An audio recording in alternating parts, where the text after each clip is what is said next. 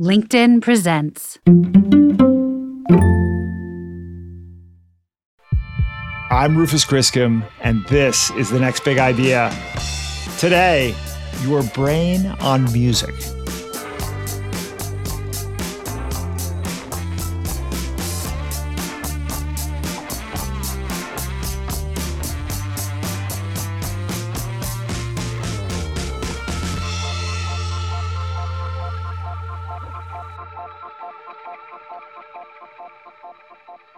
In 1983, a 25 year old kid went down into the basement of his Minnesota home and recorded an album. These days, of course, anyone with GarageBand could make a halfway decent song. But like I said, this was 83, the analog era. If you wanted drums, you had to play drums. If you wanted a guitar solo, well, you had to shred on your own. If you wanted to edit what you'd recorded, you couldn't just press a few keys on your keyboard. You had to use a razor blade to cut the tape and then splice it back together with scotch tape. So the fact that this young guy had the technical chops, the musical abilities, and the initiative to record music was pretty impressive. What's truly remarkable, though, is that the music he made sounded like this.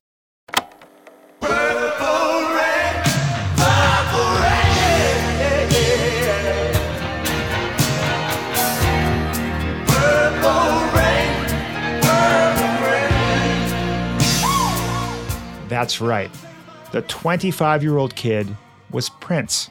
And he wasn't alone down there in the basement. He had a recording engineer with him, another 20 something, named Susan Rogers. A recording engineer is a master in the art of manipulating sound. They can take this, add some drums, mix in vocals, and you get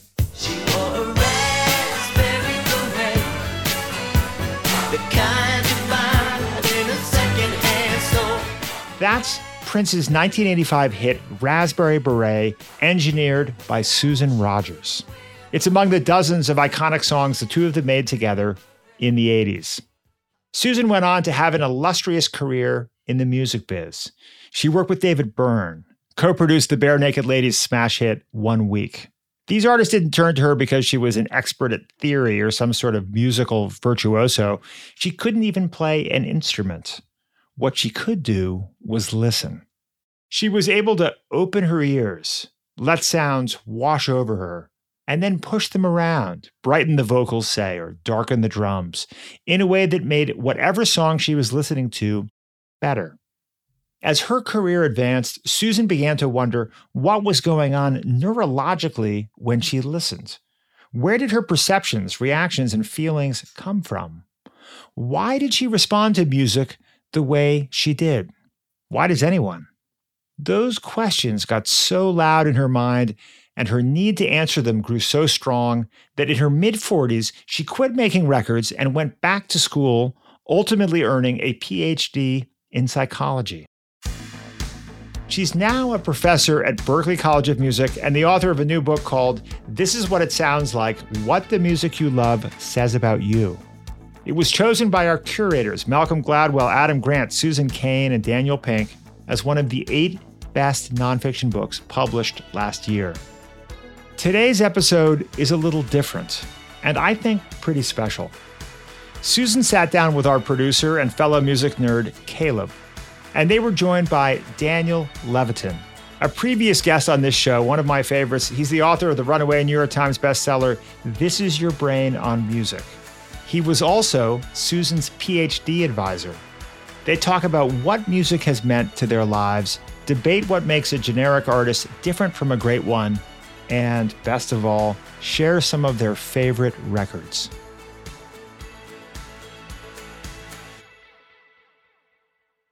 The LinkedIn Podcast Network is sponsored by Medtronic. Medtronic is dedicated to the pursuit of life transforming health tech. From AI to robotics and beyond, we're reinventing what's possible, and we're just getting started. Visit Medtronic.com to learn more.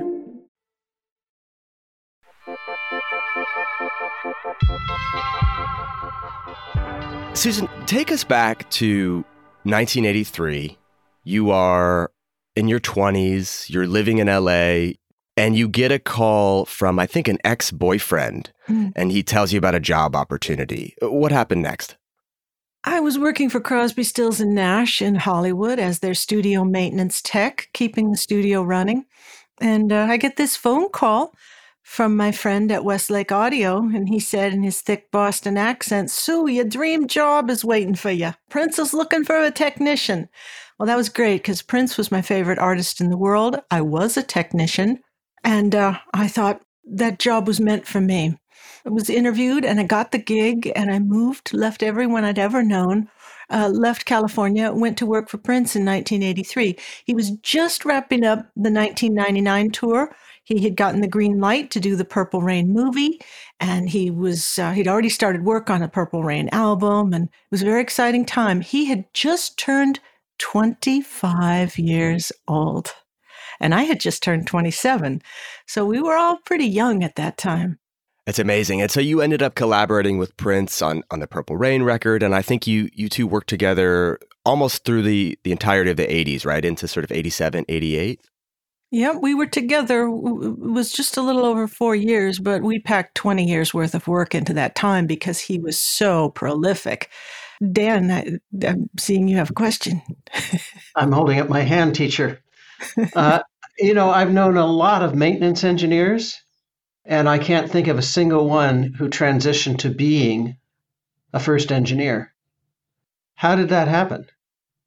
I mean, usually the maintenance engineer isn't supposed to have an opinion about the artistic side of things, not even supposed to have an opinion about which mic to use or where to place it. That would just be really gauche.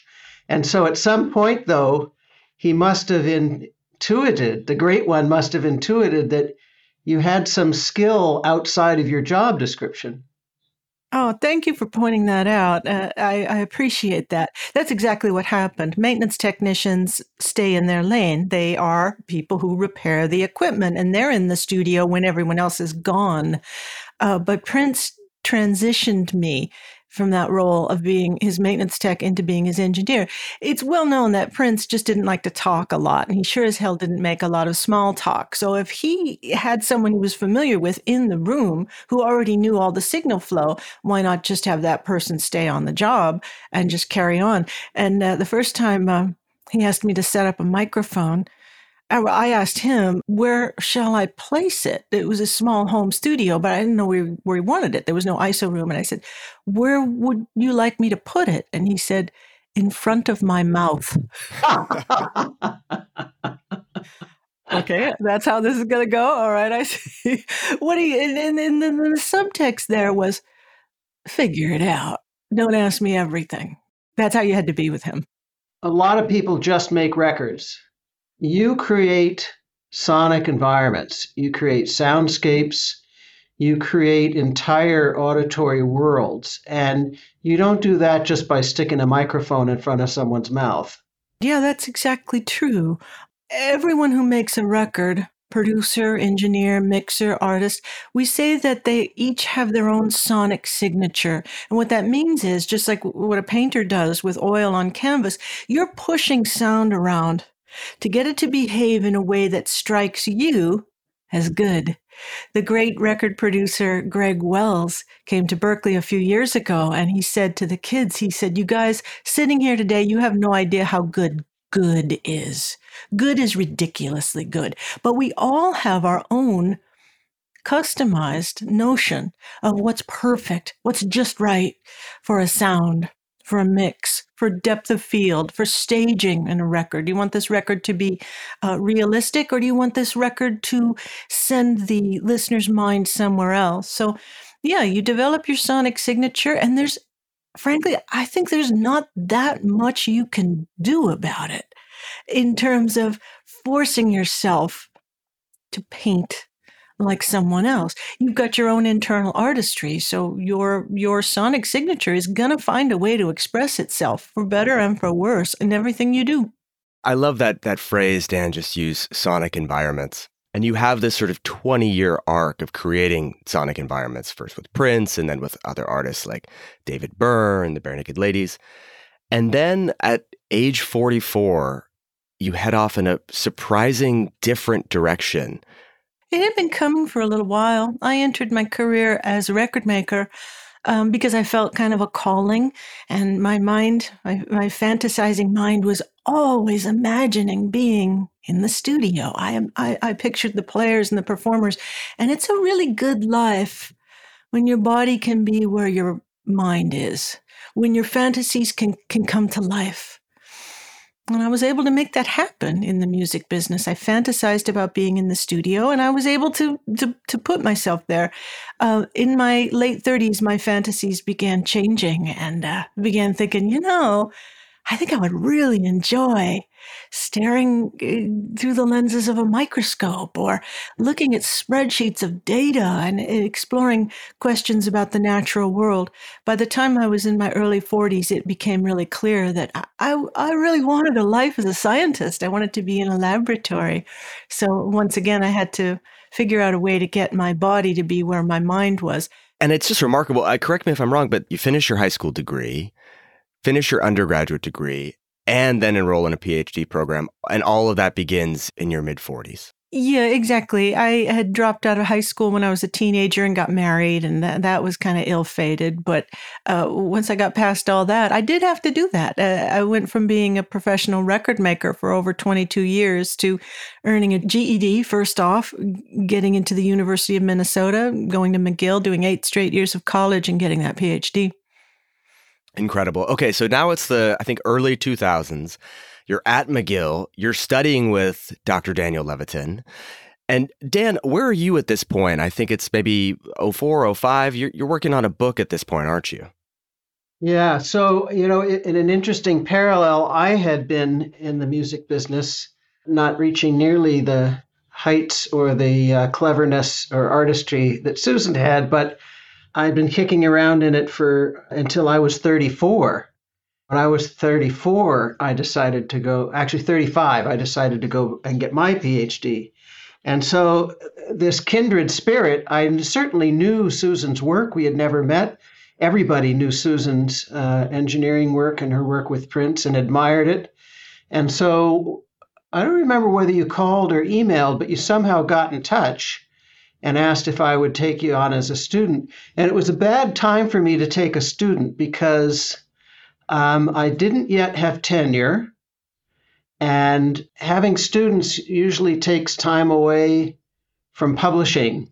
Mm. And you have to publish a certain amount of papers to get uh, tenure.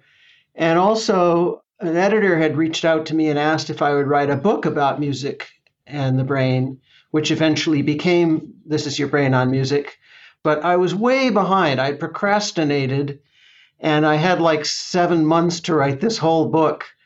But when you came along, I just I thought this was kismet. And I just wanted to have the opportunity to work with you. And from my perspective, it wasn't so much as me as a, a teacher, it was us as collaborators from the start, figuring out uh, research projects that interested us both. Yeah, and I felt that compatibility from the very beginning. In fact, the reason I chose your lab was that I thought this guy, he's been in the music business. He'll know what I know, and he'll know how to um, tap into some knowledge or experience that I might have that can help out in scientific investigation. You know, Dan, I get asked this question, and I bet you do a lot too. Sometimes people want to know if you're exploring the human brain music connection, doesn't it kind of dilute the mystery of music? Doesn't it cause you to maybe not like it as much? I don't know about you, but I think I know what the answer is. For me personally, my love for music has never gone away. And the more I've learned about what the brain is doing while it's processing music, the more I love it even more because you think about all those 100 billion neurons and an infinite variety of connections. And there's all these circuits. There are nuclei. And you put on a record and you got a pattern of neural activation going on up there in your brain. This pattern of neural activation. Think of all the responses you have to it. Think of the visualizations. Your mind can start to fantasize and think about the way your body can move to it. Think about the emotions, of course, that's what music is optimized for, the feelings that you have, the thoughts you have, the fantasies you have, and the, the many, many ways you just get rewarded from that. And and it, it, could there be a more delightful mystery to explore? I don't think so. I, I think it's really like learning anything. Uh, I I remember being four years old and seeing people play the piano, and they just sort of seemed to move their hands up and down in what see, you know looked to me like a random order. And I finally sat at a piano and I did that, and it sounded terrible. and, you know, they're not just doing anything; they're they're doing something in particular, and it's not just that; it's woodworking. Uh, you know, I mean. You, you see somebody use a table saw and a drill press and, and they make a, a cabinet that seems very simple, but then you realize, oh, there, there is a lot to this, and this could become a life's work. And understanding it doesn't make it any less interesting. In fact, for me, it's always been like a game of whack a mole, where just when I think I've understood one mystery, five more pop up, and they're more fascinating than the last. Yeah, there are so many mysteries involved in music in the brain. To me, though, the most exciting one to think about is that love at first listen experience. How that happens is so extraordinary to me, but it does happen. You put a record on, or someone plays something for you, or you're out there in the world and you hear something for the first time that stops you in your tracks and makes you think, this is what I'm talking about. What's the first record that did that to you? The very first, it may have been, there were a lot right around the same time. It may have been Papa's Got a Brand New Bag by James Brown. Those horns come in, and the guitar. It lifted me up above Motown. Motown's great, and I loved Motown and those R&B and soul records. It was all fine, but I kind of had the sneaking suspicion that there was something else out there that might be just a little bit more suited to my ear. I didn't know any of this, but I just had that feeling like this is good, but dot dot dot. And then when I heard Papa's Got a Brand New Bag by James Brown, I realized, oh yeah, that's that's the thing. That's the thing I was missing. What record did that for you? Well, I, I, I have to answer it in two phases. And by the way, for people who are listening to us here on the next big idea, so much of what we're talking about is in your book. And mm-hmm. uh, I tell people who say, "Oh, I haven't read your book. This is your brain on music," and I say, "Don't. You ought to read Susan's book." Oh no, yes. no, you got to read. You got to read them in order. Dan's it, book. No, no, no, no. Yours, yours just captures so much uh, of the uh, it's a more personal way of thinking about music listening, uh, but still has all of the science in it. It's a, an extraordinary achievement. At any rate, I'm going to dither a bit because there are two answers. There's the first record I hear, I remember hearing as a really young kiddo, and and being just enamored of it, and it was Frank DeVol's orchestra playing the syncopated clock. If you know that record.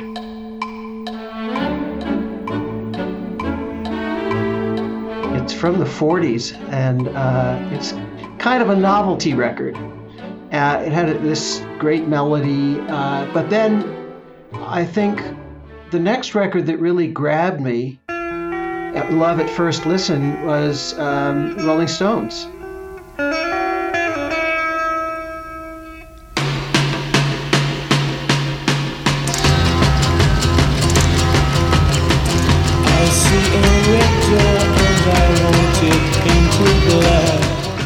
Cluster of songs Paint It Black, Ruby Tuesday, Satisfaction, all came out around the same time, or at least in my memory they did. Uh, and they grabbed me. But interestingly, this love at first sight that you're fascinated with, I'm fascinated with the opposite of cases where I really did not like something and resisted it, and, and then it became one of my favorite things. I remember hearing Magical Mystery Tour.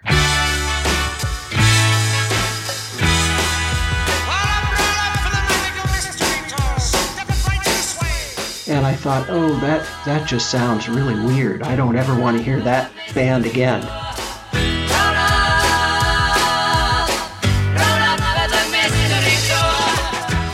And, uh, and then I put together, well, that's the same band that sang I Want to Hold Your Hand, and I never wanted to hear that again. and I had then, some years later, in 1973, I heard Steely Dan's Countdown to Ecstasy. I remember the 35 sweet goodbyes. And I thought, ugh, I, I never want to hear that singer again.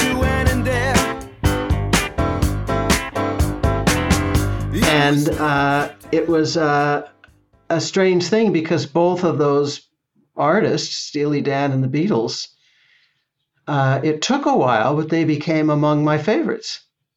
I can't explain how I can reconcile that with my Rolling Stones and my Frank DeVol experience because I love those just as much as I ever did. But disliking, a strong dislike, is still a hedonistic response, a strong response where you say, I'm feeling something, and it's in the negative direction. But it's uh, closer, I think, to love than to just meh. The reaction of this does absolutely nothing for me. At least Uh, you preheated the oven when you're hearing something that you really dislike. And you can, I think, as you're describing, you can transition from uh, I dislike this into I like it. I want to share something with you that I just learned about the other day. So I was on a podcast, and the host, Brett McKay, on the Art of Manliness podcast, had a confession. He really liked Muzak, elevator music. And I said, "Uh, We've got to talk about this because I've never heard of anyone liking this music. This music is deliberately designed to be ignored. It's written and composed and arranged and performed to be not liked, not attended to. How do you like this music? And he said, Well, I confess part of it is nostalgia, but he said, I really listened to it a few times. And I realized, you know what? I think I kind of like it. I, I love how when we get older, it's delightful when the list of things we hate can get shorter. That's a really good thing. And ever since uh, Brett told me this about liking Muzak, now I'm going to listen to it with fresh ears and I'm going to see are there any treats in there? Is there any way of discovering something that's maybe appealing to me? I assume that that's what your brain did with both Steely Dan and and and with others. You you were uh, the Beatles. You were open minded enough to say, whoa, whoa, whoa, whoa, there must be something here. If I just listen a little longer and a little deeper, if I just give it another shot, I might hear what many others hear. I wasn't open minded, but Oh. it because it was being played so much around me, it insinuated itself. And my brain started processing it.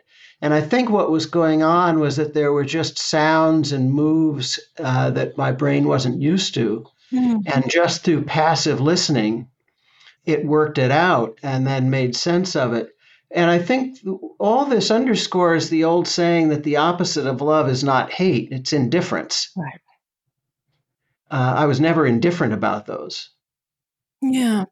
I like the quote from the biologist P.B. Medawar, who said the human brain treats a, a, a new stimulus the way a human body treats a new protein. Initially, you reject it. It's new, it's novel. You reject it because you think "Mm, that it is not familiar enough and I don't want to approach this object. But if you see that others are approaching the object and it's working out really well for them, they're actually really fond of it, then you can sometimes overcome your timidity. Give it another shot, and eventually you may open up those circuits that allow you to receive a little hit of uh, dopamine or opiates that would cause you to say, you know what? That actually felt pretty good. That wasn't a bad experience after all. I'm going to move this stimulus from the category of hate it over to the category of, well, it's not bad. And then eventually that can turn into love. You know what's interesting about that music that, that guy who loves Muzak, and I'm just sort of I'm imagining him like intentionally going to the nearby Marriott and just riding the elevator up and down and up and down so he can listen to Girl from Ipanema instrumental. but it actually brings up this point about place and music, right? That the the the thing about Muzak is it's meant to you you encounter it in these sort of innocuous environments in an elevator, in a shopping mall. But I'm wondering about the ways in which where you first encounter a song, who you're with, what you're doing. Are you are you listening to it on vinyl, sitting around a table? Are you listening on headphones alone in a dark room? H- how does that influence that love at first listen, that that sense of place and, and maybe community you're with? Good, good, good point. Context always matters. And the great songwriters, Bob Dylan or any of the other great ones, will describe being under the influence when they were four, five, six years old of music that was on the radio. So imagine this. Let's say you're four years old and you're in the car and you're going with your family. Maybe you're going to Disneyland or you're going to you know, grandma's house for Thanksgiving and you feel great. You feel great. You're safe. You're taken care of. You're loved. A happy thing. It's going to happen. Everyone's getting along. And the radio is there, and a certain song comes on at that moment. You're automatically going to encode those feel good neurotransmitters that are coursing through your system with that pattern of activity that corresponds to that song. Little bits, little bits of bonding can happen in that moment. You might not be consciously aware of that song, you might not have a memory of it, but imagine years later, you hear that song on the radio. It has the potential to trigger just a wee little release of a little bit of uh, feel good neurotransmitters that can help you feel better in the moment. And you think to yourself, I like this song. As we say in the arts, though, everything influences you. Everything influences you. So, of course, you're going to be influenced by the music in your environment during both happy, angry, sad, and, and all kinds of uh, emotional experiences. Every song you hear is filtered through every song you've ever heard in your life. Coming up, Susan explains why novelty can make a song better, and Dan describes the traits that make a true musician and a true writer. We'll be right back.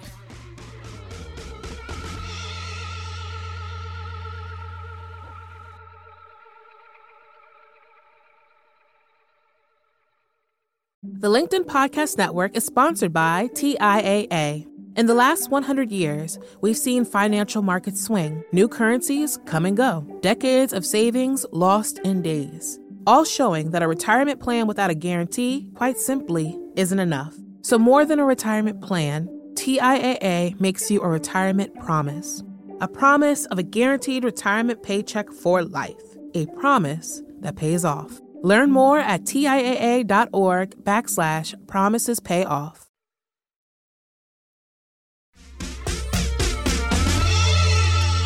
So you went to graduate school, gradual school, and you worked on uh, research.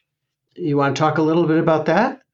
So, my doctoral thesis was concerned with the origins of the distinction between consonance and dissonance. Why are some chords considered to be perfect and others are considered diabolus in musica, the devil?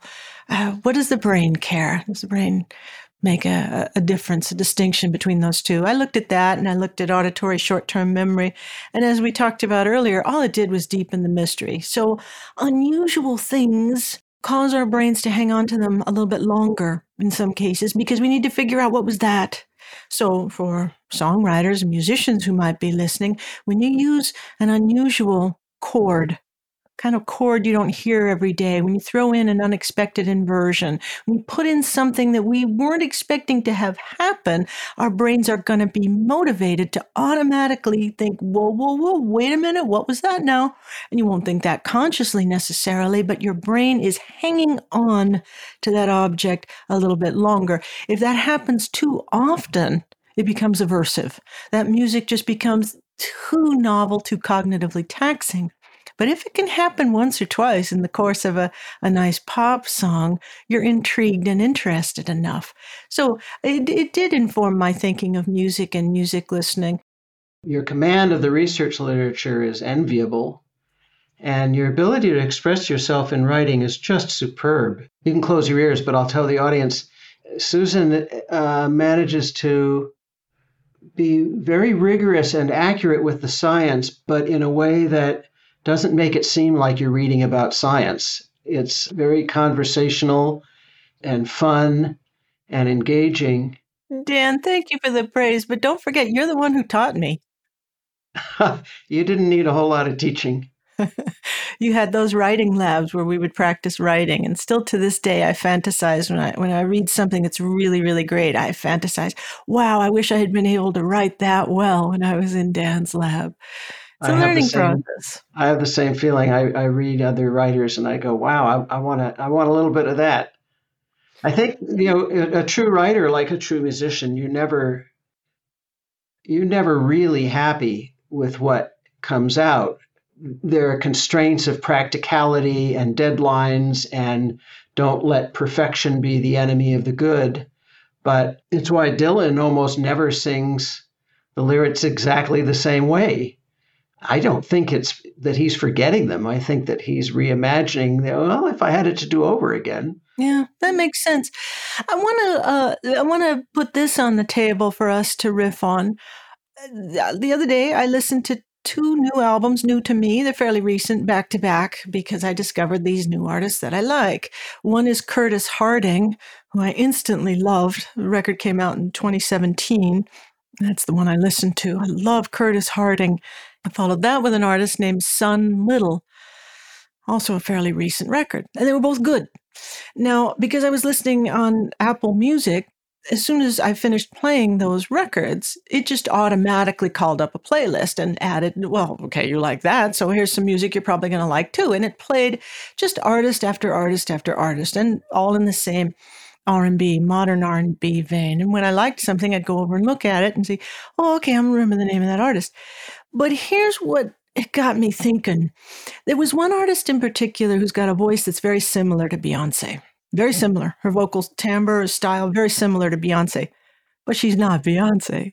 And when I would go to look at it, asking myself, is this Beyonce? It doesn't sound quite up to her level.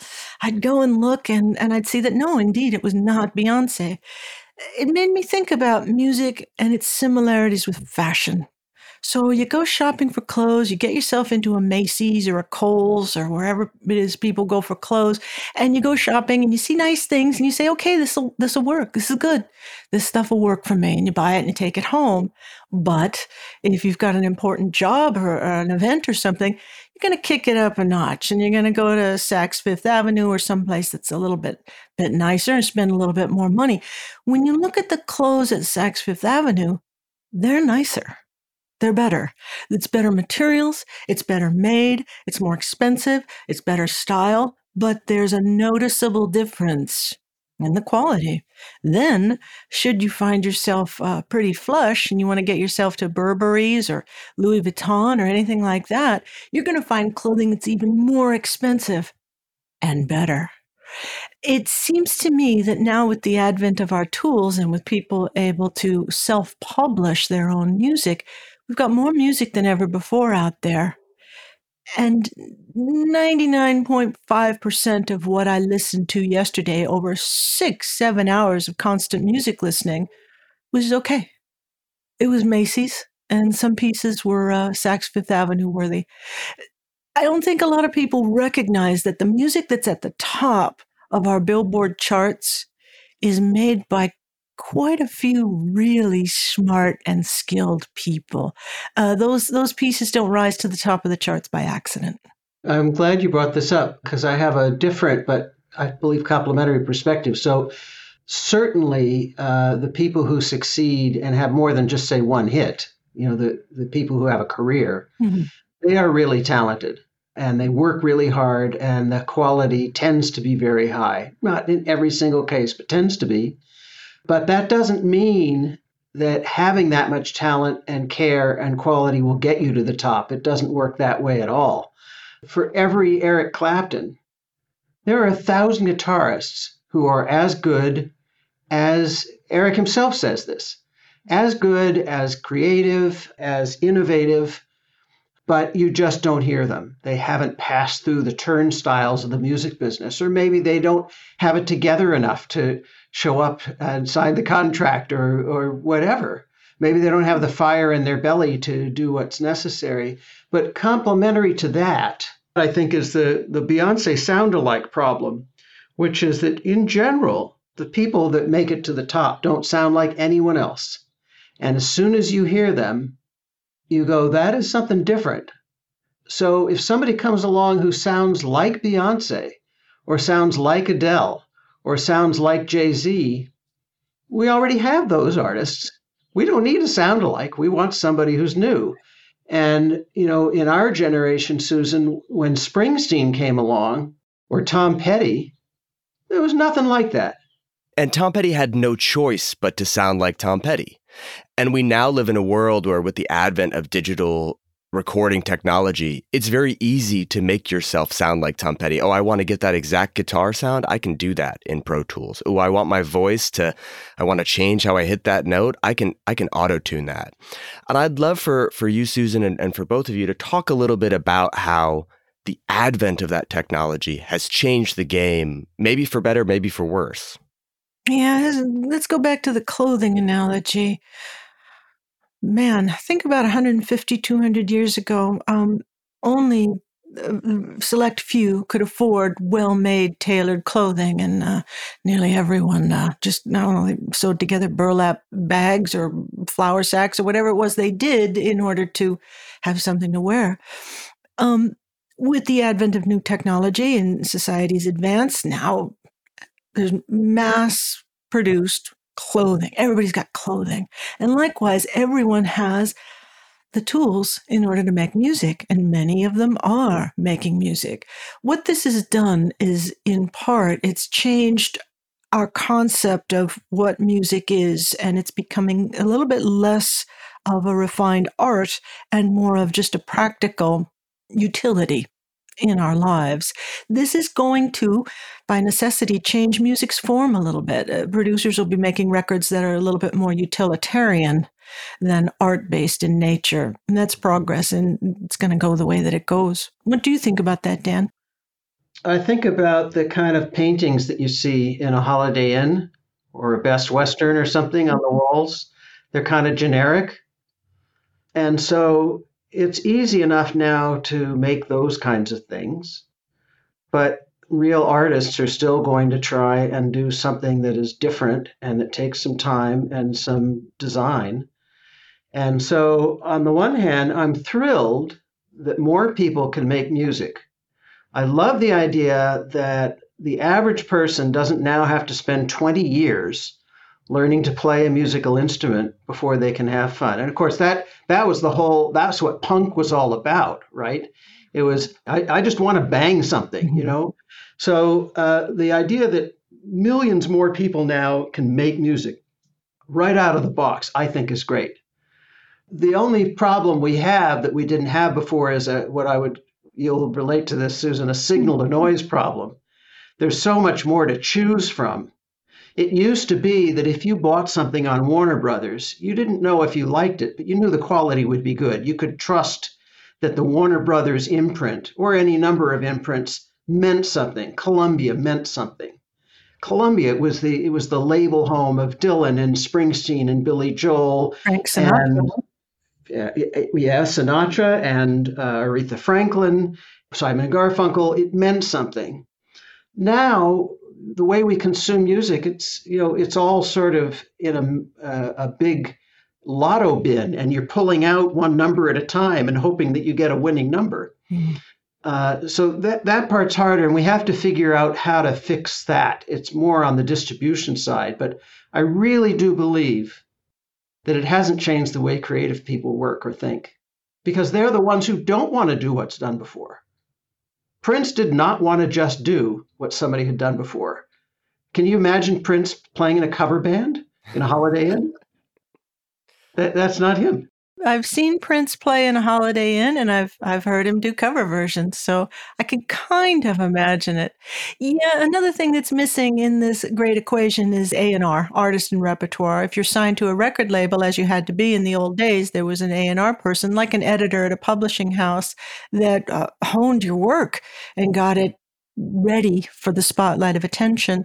These days, many people are just self publishing, so to speak, and they don't have that person to dress up their work and get it. Uh, the term I like to use is record ready. Artist development has disappeared, and a lot of folks are making a record, but they're not necessarily record ready just yet. You're right, though. Artists will always be creative, and listeners will always seek melody, will always seek rhythm, will always love harmony, will always respond to clever lyrics. Music isn't going to become unrecognizable anytime soon. Let's take a quick break. When we come back, Susan and Dan share their favorite songs.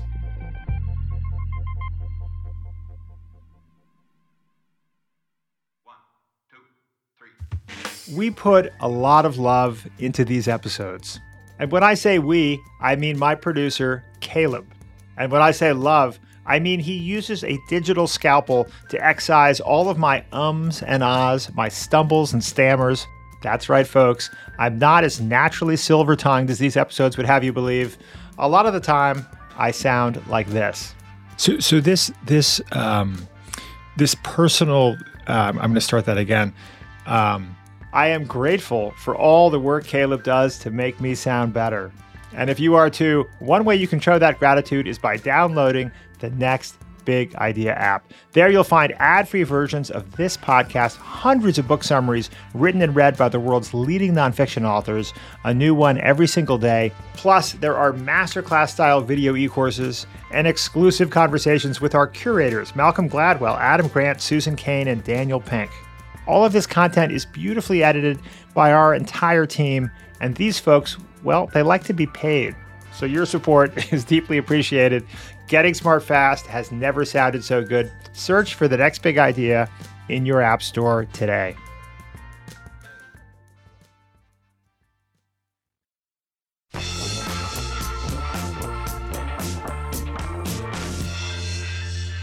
Speaking of records, do you have a favorite record you would play for me and talk me through? I got an awful lot of favorite records, but if we were going to play something that illustrated our own uh, listener profile, uh, I can go right to Al Green's Call Me, Come Back Home. My favorite drummer in the whole world, the late Al Jackson Jr., is playing drums on this. And that big deep dish snare and where it hits, the evenness of his dynamics, Al's crooning up there on top, Teenie Hodges on guitar. This record is my idea of perfection.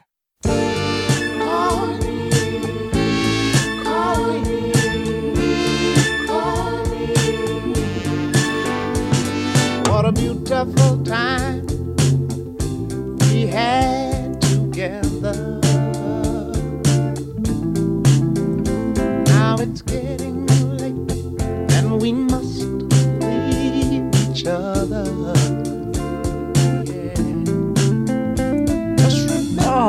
and the end, when it goes to the breakdown at the end, oh, just so strong. I could listen to that guitar every single day and never tire of it. I love how the strings are high and the background vocals are high and Al's voice is high. And then that snare is deep. I love the vertical sonority of it. Uh, Of course, I, I, I love nearly every aspect of it. It doesn't do everything for me, uh, but that's the whole point of having a listener profile with a lot of sweet spots on it. Some of your records are going to please you for their sound, and some will please you for their lyrics, and some will please you for their groove. If you can hit more than one sweet spot, as this record does, you've got a record you love for life. What's your choice? What would you like to play? I have a rather odd choice because it's not a record.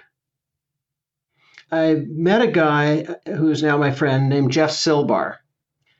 And uh, Jeff is a songwriter, and I enjoyed his company. I didn't know much about his songwriting. And then I found out that he had written a song that became a very, very big hit called uh, Wind Beneath My Wings. Now, in ASCAP's ranking of the most performed songs ever, number one is Happy Birthday. Number two is My Girl, followed by White Christmas and Have Yourself a Merry Little Christmas. Number five is Wind Beneath My Wings. Wow. Wow. That is a big song. And it's a song I had mostly ignored. And because I found, I apologize to anybody uh, who feels otherwise, but musical taste is, is very personal. I found the Bette Midler version cheesy and overdone, and maybe it was authentic to Bette, but it wasn't what I wanted to hear. And there, there are a few other big production versions of it. Um, but I really like Jeff, and I like the other songs he had written, which are more in the Guy Clark or uh, Bruce Springsteen, Nebraska. You know, mm-hmm. one voice, one guitar, that kind of place. Mm-hmm. Which, for me, for for my listener profile, is authenticity. And so I found, well, I guess it's a recording, but it's not a record of Jeff doing this live and this was how he intended the song to be. This is the songwriter of Wind Beneath My Wings playing it the way he wrote it and the way he intended it. And then all the other stuff came later. And when I heard that, my jaw dropped. I had no idea it was such an amazing song.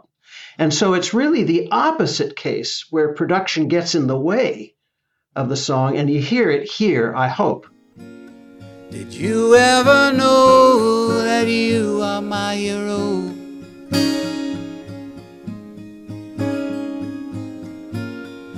You're everything I'd like to be. That is an interesting question that record producers have to consider. So you've got the chord changes, you've got the melody, you've got the words.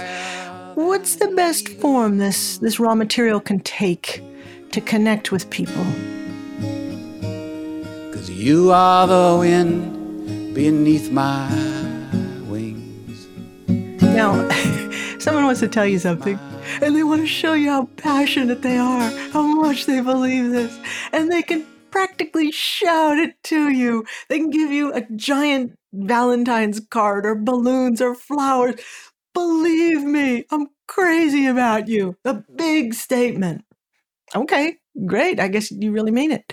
Or they can get quiet and they can say, in all sincerity, deep in the chest, Do you know how much I care? Okay. And they can whisper it. They can whisper it in your ear instead of shouting it over a bullhorn. Right now, now, now, the, the, the dilemma, of course, is we got to sell records larger productions uh, are more likely to attract a lot of people. People who don't, and there are many of them, who don't pay a lot of attention to music. And sometimes you do have to make a big gesture, an ornate gesture, in order to get heard. So good for Bette Midler. It worked. She had a huge hit. Good for Jeff, in that he's able to express the genesis of the feeling that gave rise to those chord changes and that melody and those words. Do you know the engineer Gabe Veltri? No. Gabe hadn't heard of Silbar, but I played him this. And of course, he, he, he knew, he thought he knew the song when I said the title. And he, he, he said, I had no idea that that's what this song hmm. was. And he said, What if there are millions of people who feel the way Gabe and you and I and Caleb feel about that soft whispering version. They feel that way about the big production version, right? They hear the intimacy and the beauty, and they only hear it in the big version, and we only hear it in the stripped down version. That that mm-hmm. kind of put it in perspective for me. It's different strokes for different folks and what you need, how you need music to function for you. I don't know this firsthand, but I'm told that a lot of people like this, that the Bette Midler version of the record to be played at their weddings. It's a, it's a big oh, thing yeah. at weddings yeah. and, and anniversaries. Yes, uh, and and that's the big statement that would yeah. feel pretty inappropriate if it were the smaller statement. It would be used differently. The smaller statement is used like in private. Yeah, it's used in private. So it, it, it's an important distinction, I think, when we think about music, is to consider how its form serves its function. What do you want this record to do when it gets out there in the world? Good for Jeff uh, that what this record did was make him an awful lot of money. Uh, that's a, that's a wonderful thing. Yeah. Daniel Levitin, Susan Rogers, it's just been amazing. I could listen to the two of you talk all day. You're like the Lennon McCartney of music cognition. It's just been fantastic. Thanks for sharing your Or thoughts. the uh, Richards and Jagger and Richards. I had it in the wrong order, but yeah, the Jagger and Richards. Yes. Long may they reign. And by the way, let me say, every time I talk with you, um, I, I, I'm always, uh, I've got my antennae fully extended because I still, Oh, you're my favorite Martian. yes, I still learn so much from you. You're I so feel the same way. good at what you do, and uh, I admire the hell out of you. So thank you for taking time this morning to do this for us. I feel the same way about you, Susan. Well, thank you.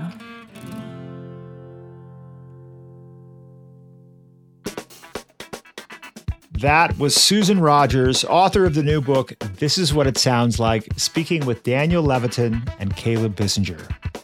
Susan recently made a beautiful video e course about her book, and it's only available in the Next Big Idea app. To access it, all you have to do is go to your app store and search for the Next Big Idea. And once you've got the app downloaded, you'll also be able to listen to an ad free version of Dan's previous appearance on this podcast. That episode is called Successful Aging How to Live a Full, Long Life. One of my favorite conversations. What are your favorite songs? I'd love to know. If you want to share them, sign up for our newsletter on LinkedIn and leave a comment in the post for this episode. The newsletter is called The Next Big Idea, and you can find it by searching for me, Rufus Griscom. That's G R I S C O M on LinkedIn. Speaking of LinkedIn, we recently launched a new podcast with the great folks at the LinkedIn Podcast Network. The show is called The Next Big Idea Daily. Every day, in just minutes, you'll get a masterclass in better, smarter living from the world's best writers. Follow it wherever you listen to podcasts. Today's episode was written and produced by Caleb Bissinger, sound designed by Mike Toda. The Next Big Idea is produced in partnership with LinkedIn Presents. I'm your host, Rufus Griscom. See you next week.